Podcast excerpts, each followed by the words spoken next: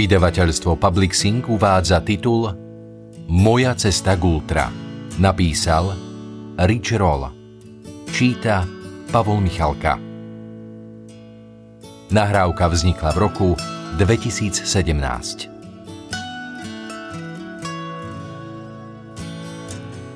Ako som sa vzoprel strednému veku, stal sa jedným z fyzicky najzdatnejších ľudí na svete a našiel sám seba. Venované Julie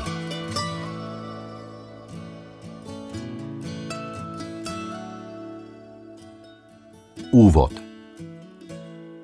Z ničoho nič pád. V jednej sekunde sa cítim dobre. Bicyklujem najrýchlejšie ako viem napriek silnému dažďu. V tom pocítim slabý náraz a ľavá ruka mi sklzne z mokrej rukovete. Vyhodí ma zo sedadla, letím vzduchom. Na okamih zakúsim stavu bestieže a potom trésk. Hlavou tvrdo dopadnem na zem a telo sa mi ešte 6 metrov klže po mokrom asfalte.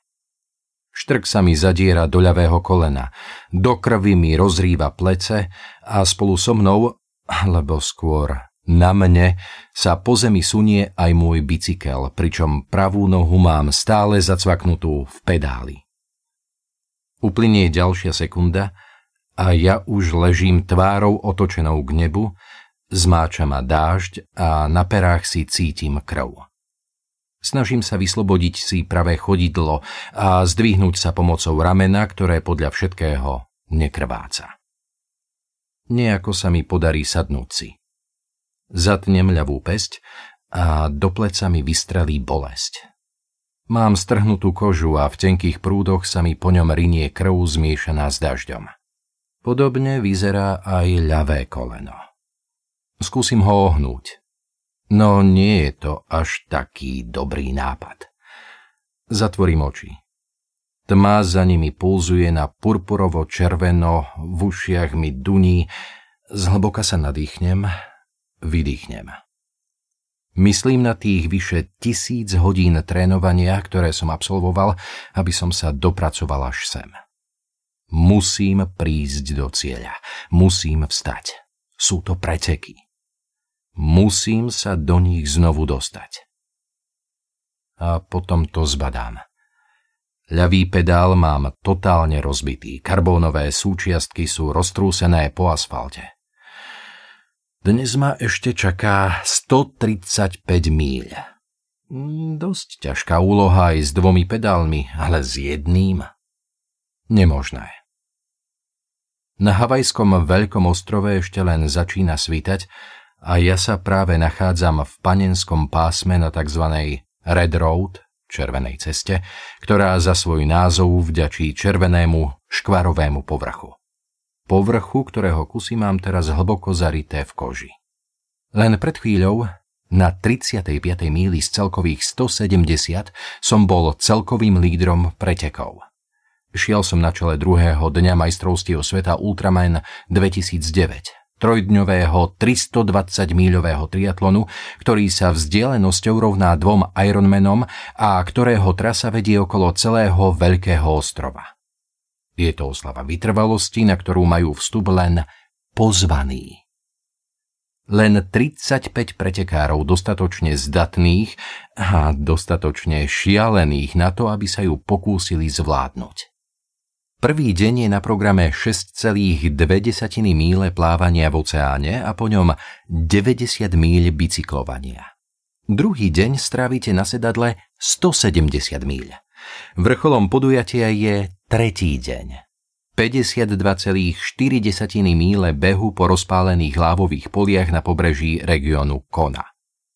Na Ultramenovi sa zúčastňujem druhý raz – Prvýkrát som tu bol pred rokom a dal som si vysoké ciele. Minulý rok som komunite vytrvalostných športovcov vyrazil dých. Objavil som sa z ničoho nič v zrelom veku, 42 rokov, a iba po šiestich mesiacoch seriózneho tréningu som v celkovom poradí obsadil úctyhodné 11. miesto. A to po desaťročiach nezodpovedného opíjania sa a brania omamných látok, ktoré takmer zabili mňa i ďalších. Navyše som nevynakladal žiadnu náročnejšiu fyzickú námahu než nosenie nákupov a možno ešte presádzanie rastlín. Pred tými prvými pretekmi mi ľudia hovorili, že pre človeka ako ja je účasť na ultramenovi bláznostvom, priam hlúposťou. Koniec koncov poznali ma ako právnika v strednom veku, ktorý vedie sedavý život. Ako chlapa, ktorý musí myslieť na manželku, deti a kariéru, a teraz sa ženie za pochabosťami. A to ani nehovoriac o tom, že som trénoval a mal v úmysle aj pretekať výlučne na rastlinnej strave. Nemožné, hovorili mi. Vegáni sú vyziebnutí slabosi, nie sú schopní podať žiadny výraznejší športový výkon, než kopať si hakisek. Rastliny neobsahujú nejaké proteíny. Nikdy sa ti to nepodarí. Toto všetko som si musel vypočuť. No kde si v hĺbke srdca som vedel, že na to mám. A dokázal som to. Dokázal som, že sa mýlili. Vzopral som sa nielen strednému veku, ale aj tým zdanlivo nemenným stereotypom o fyzických schopnostiach ľudí, ktorí nejedia nič iné než rastliny. No a teraz som tu bol znovu, aby som pretekal po druhý raz. Ešte včera som preteky začínal v skvelej forme. Prvý deň som 6,2 míle plávania v zálive Kiu zakončil ako víťaz a pred druhým súťažiacim som mal 10-minútový náskok. Po plaveckej časti mi namerali šiestý najrýchlejší medzičas v 25-ročnej histórii pretekov a vyzeralo to na skvelý štart. Koncom 80. rokov som na Stanfordovej univerzite pretekal v plávaní, takže až také obrovské prekvapenie to nebolo. Ale bicyklovanie? To je niečo celkom iné. Pred tromi rokmi som bicykel ani len nemal a už vôbec som nevedel, ako sa na ňom preteká. V ten prvý deň ultramena po dve a pol hodinách skúvíňania v silných oceánskych prúdoch doľahla na mňa ťažká únava. Pľúca som mal spálené od slanej vody a hrdlo boľavé, lebo v zálive som hádam 10 raz vyvracal raňajky. Teraz na mňa čakalo 90 míľ smerom k Národnému parku Vulkanovs v horúčave, vlhku a s protivetrom so silou vo výchrice. Zrátal som si to. Bolo len otázkou času, kedy špecialisti na bicykel zmažú stratu a na posledných 20 míľach prvého dňa ma predbehnú na vyčerpávajúcom 1200 metrovom stúpaní hore na sopku. Neprestajne som sa obzeral, absolútne presvedčený, že uvidím trojnásobného víťaza Ultramena, Brazílčana Alejandreho Ribieru, ako mi dýcha na krk, ako ma prenasleduje ako svoju korisť. Nikde ho však nebolo. Vlastne za celý deň som neuvidel žiadneho iného pretekára. Keď som vyberal poslednú zákrutu v cieľovom zjazde a počul som, ako na mňa moja manželka Julie a nevlastný syn Tyler volajú z tímového auta, takmer som tomu nemohol uveriť. Vyhral som prvý deň Ultramena. Julie a Taylor vyskočili z auta a utekali ma objať. Hodil som sa im do náručia, po tvári mi stekali slzy. Ešte väčším šokom bolo, ako dlho som na ďalších pretekárov čakal. Celých 10 minút. Vyhrával som Ultramena s náskokom 10 minút. Nebol to len splnený sen. Nezmazateľne som sa zapísal do histórie vytrvalostných športov a ten zápis bol dokonca hodný knihy rekordov. Na človeka ako ja, otca v strednom veku, ktorý konzumuje rastlinnú stravu a potom všetkom, s čím som bojoval a čo som prekonal, to bolo pri najmenšom pozoruhodné. Takže na druhý deň ráno, keď som spolu s ostatnými športovcami stál v Národnom parku vulkánov na štarte, sa všetky oči upierali na mňa. Stáli sme tam napätí ako na ihlách, v šere skorého rána a studenom mrholení. Zaznel výstrel z pištole a všetci favoriti vytrielili ako jaguáre snažiať sa rýchlo dostať na čelo a vytvoriť organizovaný vedúci pelotón. Ak to mám povedať mierne, Nebol som pripravený začať tých 170 míľ na bicykli hneď z fleku šprintovať ako o dušu. Pred štartom som sa nerozcvičil a nasadené tempo ma totálne zaskočilo. Dolu kopcom sa zrýchlilo na takmer 80 km za hodinu, takže ak som chcel udržať krok i svoju pozíciu vo vedúcej skupine, musel som načrieť poriadne hlboko. Nohy mi však čoskoro opuchli od kyseliny mliečnej a zahnalo ma na chvost. Úvodných 20 míľ prudkého zjazdu z vrcholu sopky je jazdou v háku. To znamená, že sa môžete viesť za inými pretekármi a ostať v bezpečí veternej bubliny. Keď vás raz zhltne skupina, dokážete udržiavať tempo s vynaložením minimálnej energie.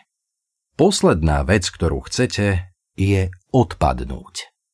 Znamená to totiž, že budete bojovať sám za seba ako osamelý vlk zápasiť s vetrom a nepomôže vám pritom nič iné, len vlastná energia.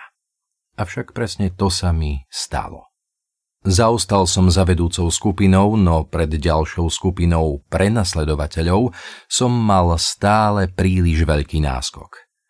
Akurát, že som sa cítil skôr ako vyziabnutý potkan, než ako vlk. Ako mokrý a premrznutý, vyziabnutý potkan, nahnevaný a rozzúrený na seba samého za to, ako zle som začal. Už teraz som bol zadýchčaný a predstavoval si tých 8 ťažkých hodín na bicykli, ktoré som mal pred sebou. Všetko ešte zhoršoval dážď a fakt, že som si zabudol návleky na topánky, takže chodidlá som mal celé premočené a také premrznuté, až som si ich necítil.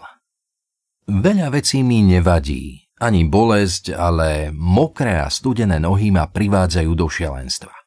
Rozmýšľal som, že spomalím a počkám, kým ma dohoní skupinka prenasledovateľov, no tí boli ďaleko vzadu. Mojou jedinou možnosťou bolo popasovať sa s tým ďalej sám. Dostal som sa na úpetie sopky a zamieril k juhovýchodnému cípu ostrova, práve keď vychádzalo slnko. Zahol som na Red Road a konečne mi začínalo byť teplejšie. Tento úsek je jedinou časťou celých pretekov, na ktorej nie je povolená podpora týmu. Všetky tímové autá majú vstup zakázaný. 15 míľ sú všetci ponechaní sami na seba. Nevidel som nejakých iných jazdcov. Sám som letel cez tento bujne porastený vlniaci sa, no zároveň diabolský terén, po ceste plnej výmoľov a ostrých, ťažkých zákrut a spod kolies mi neustále odlietal štrk. Bol som sám ako prst, takže som sa sústredil na zvuk kolies a poháňanie bicykla. Ticho tropického úsvitu prerušovali len moje vlastné myšlienky na to, aký som premočený. Navyše ma hnevalo, že moja manželka Julie i zvyšok týmu prepásli odovzdávku tekutín pred zónou bez aut, takže ma na tomto osamotenom úseku nechali s totálne vyschnutým hrdlom. A presne v takomto stave som narazil na hrboľ a rozplaštil sa tvárou na Red Road. Odopnem si prílbu. Je prasknutá, cez stred vedie dlhá puklina. Nahmatám si temeno, Dotknem sa kože pod zlepenými spotenými vlasmi a pocítim bolesť. Silno zažmúrim oči, znovu ich otvorím, príjem na prsty a vytrasiem si ich. Sú tam všetky. Všetkých päť. Zakriem si jedno oko, potom druhé. Vidím celkom dobre. V krči vystriem kolená a rozhliadnem sa okolo seba. Okrem vtáka, ktorého by som pravdepodobne mal vedieť identifikovať, má dlhý krk, široký čierny chvost a žlté brúško a ktorý vedľa môjho bicykla ďobe do zeme, nie je nikde ani nohy. Napnem uši, snažiac sa zachytiť zvuk blížiacej sa skupiny ďalších jazdcov. No nepočujem nič, len pokojné krákanie vtáka, šum nedalekého stromu buchnutie sieťovaných dverí ozývajúce sa lesom a pomedzi to stále dokola jemné nárazy vln blízkeho oceána o piesok. Napne ma. Rukou si chytím žalúdok a na minútu sa sústredím na to, ako mi koža prikrytá dlaňou stúpa a klesá. Nádych a výdych. Napočítam do 10, potom do 20.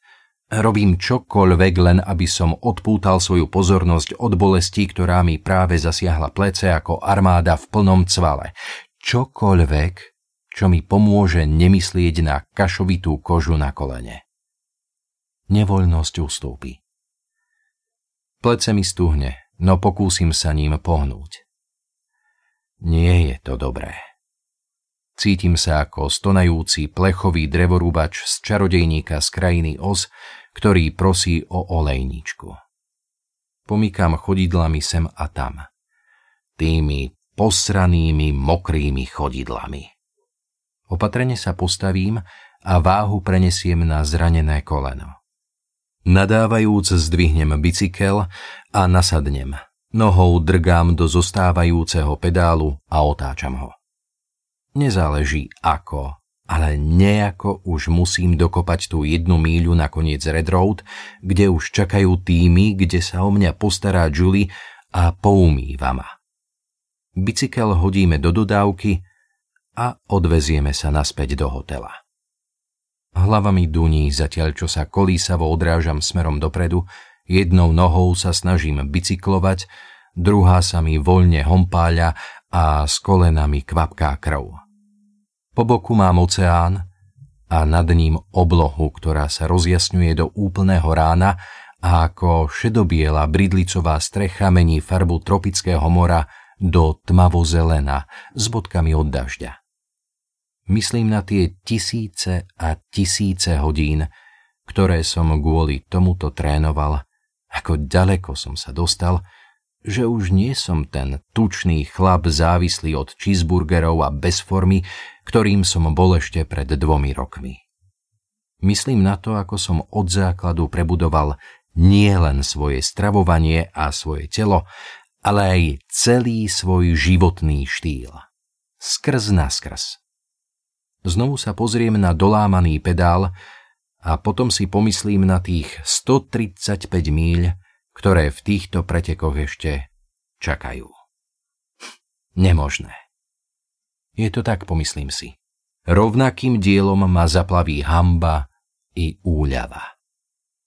Preteky sa skončili? Pre mňa určite. Nejako sa prebojujem tou poslednou míľou po Red Road zhruba a čoskoro v diaľke rozoznám čakajúce týmy. Autá zaparkované, občerstvenie a výstroj rozložené, všetko pripravené pre blížiacich sa pretekárov. Srdce mi začne byť silnejšie a nútim sa šliepať ďalej, bližšie k ním. Budem sa musieť pozrieť do očí svojej manželke a nevlastnému synovi Taylorovi, povedať im, čo sa stalo, povedať im, ako som sklamal nie len sám seba, ale aj ich, svoju rodinu, ktorá pre splnenie tohto sna toľko obetovala. Nemusíš to robiť, zašepká hlas v mojom vnútri. Prečo sa jednoducho neotočíš, alebo ešte lepšie? Prečo sa neodkradneš do lístia, než ťa niekto vôbec uvidí prichádzať? Vidím Julie, ako sa prediera pomedzi ľudí, aby ma privítala. Chvíľu trvá, kým si uvedomí, čo sa stalo. Keď jej to dôjde, na tvári sa jej začne zračiť šok a starosti. Cítim, ako sa mi oči zaplavujú slzami a vravím si, že ich musím zadržať. V duchu Ohana havajského slova označujúceho rodinu, v ktorého znamení sa tieto preteky nesú, má z nenazdajky obklopí poltucet členov týmu. Teda týmov iných pretekárov. Všetci sa mi ponáhľajú pomôcť. Skôr než Julie vôbec stihne niečo povedať, Vito Biela, na ktorého dnes vyšla zmena v trojčlennom týme s názvom Night Train, sa vynorí aj s lekárničkou a začne mi ošetrovať rany. Dostaneme ťa naspäť na trať, zahlási pokojne. Vito je niečo ako legenda Ultramena a obrovská autorita, takže sa zo seba snažím vydolovať všetku silu a opätovať mu skrivený úsmev. Pravdou však je, že to nedokážem. To ťažko, poviem zarazene. Zlomený pedál som von z hry. Ukážem na miesto na bicykli, kde kedysi býval ľavý pedál. A hneď sa cítim ako si lepšie. Len vyslovenie tých slov, že som Vitovi naozaj povedal o svojom rozhodnutí skončiť, mi z pliec vezme čosi temného. Tie rozpačité slová mi prinesú úľavu, ľahký, elegantný odchod z tohto pekla a onedlho teplá hotelová posteľ. Už cítim tie meké periny, predstavujem si vankúš pod hlavou. A zajtra, namiesto dvojitého maratónu, vezmem rodinu na pláž. Vedľa Vita stojí tímový kapitán pretekárky Katy Winklerovej, Peter McIntosh. Pozrie sa na mňa a prižmúri oči. Čo je to za pedál? Opýta sa. Luke Kio. Vyjachtam a rozmýšľam, na čo to chce vedieť. Peter zmizne a môjho bicykla sa zmocní tým mechanikov, ktorí sa okamžite vrhnú do práce. Začnú robiť diagnostiku, ako keby chceli dostať späť na trať Formulu 1. Overujú, či nie je prasknutý rám, skúšajú brzdy a prehadzovačky, kontrolujú geometriu kolies, imbusové kľúče lietajú všetkými smermi. Zamračím sa. Čo to tu predvádzajú? Vary nevidie, že som von z hry? O sekundu neskôr sa znovu objaví Peter. V ruke drží úplne novúčičký pedál, identický s tým mojim. Ale ja... Môj mozog pracuje na plné obrátky. Pokúšam sa prísť na to, ako sa celá situácia mohla tak dramaticky zmeniť. Ako sa mohlo zmeniť to, čo som si naplánoval. Pomaly mi dochádza, že ma dávajú dokopy. Čakajú, že budem pokračovať v pretekoch. Myknem sa na to, že mi niekto tampónikom umýva plece. Tak toto sa nestane. Už som sa rozhodol. Som zranený, bicykel je na kusy, je koniec. Alebo nie? Julie pri mne kľačí, obvezuje mi koleno, zdvihne pohľad. Usmeje sa. Myslím, že to bude fajn, povie. Peter McIntosh vstane od bicykla, na ktorý práve domontoval pedál. Zahľadí sa mi priamo do očí a povie Nie je koniec. Takže vysadni znovu na bicykel a dokonči, čo si začal. Znie ako armádny generál s piatimi hviezdami na výložke. Neviem, čo povedať. Sťažka preglgnem a ostanem civieť do zeme. Cítim, ako sa na mňa upierajú pohľady všetkých tímov naokolo a čakajú, čo urobím. Čakajú, že počúvnem Pítra, naskočím na bicykel a budem pokračovať. Že sa vrátim do hry. Ostáva predo mnou ešte 135 míľ. Stále prší. Prišiel som o pozíciu lídra a na svojich konkurentov mám obrovskú stratu. A navyše, okrem toho, že som úplne vyradený duševne, som zranený, premočený a fyzicky vyšťavený. Zhlboka sa nadýchnem, potom vydýchnem. Zatvorím oči. Mám pocit, ako by všetka vrava a hluk okolo mňa utíchli, vzdialili sa, až úplne zmlakli. Ticho len tlkot môjho srdca a dlhá, predlhá cesta predo mnou. Urobím, čo urobiť musím. Vypnem hlas vo svojej hlave, ktorý ma nabáda skončiť. A znovu vysadnem na bicykel. Zdá sa, že tieto preteky sa pre mňa ešte len začínajú.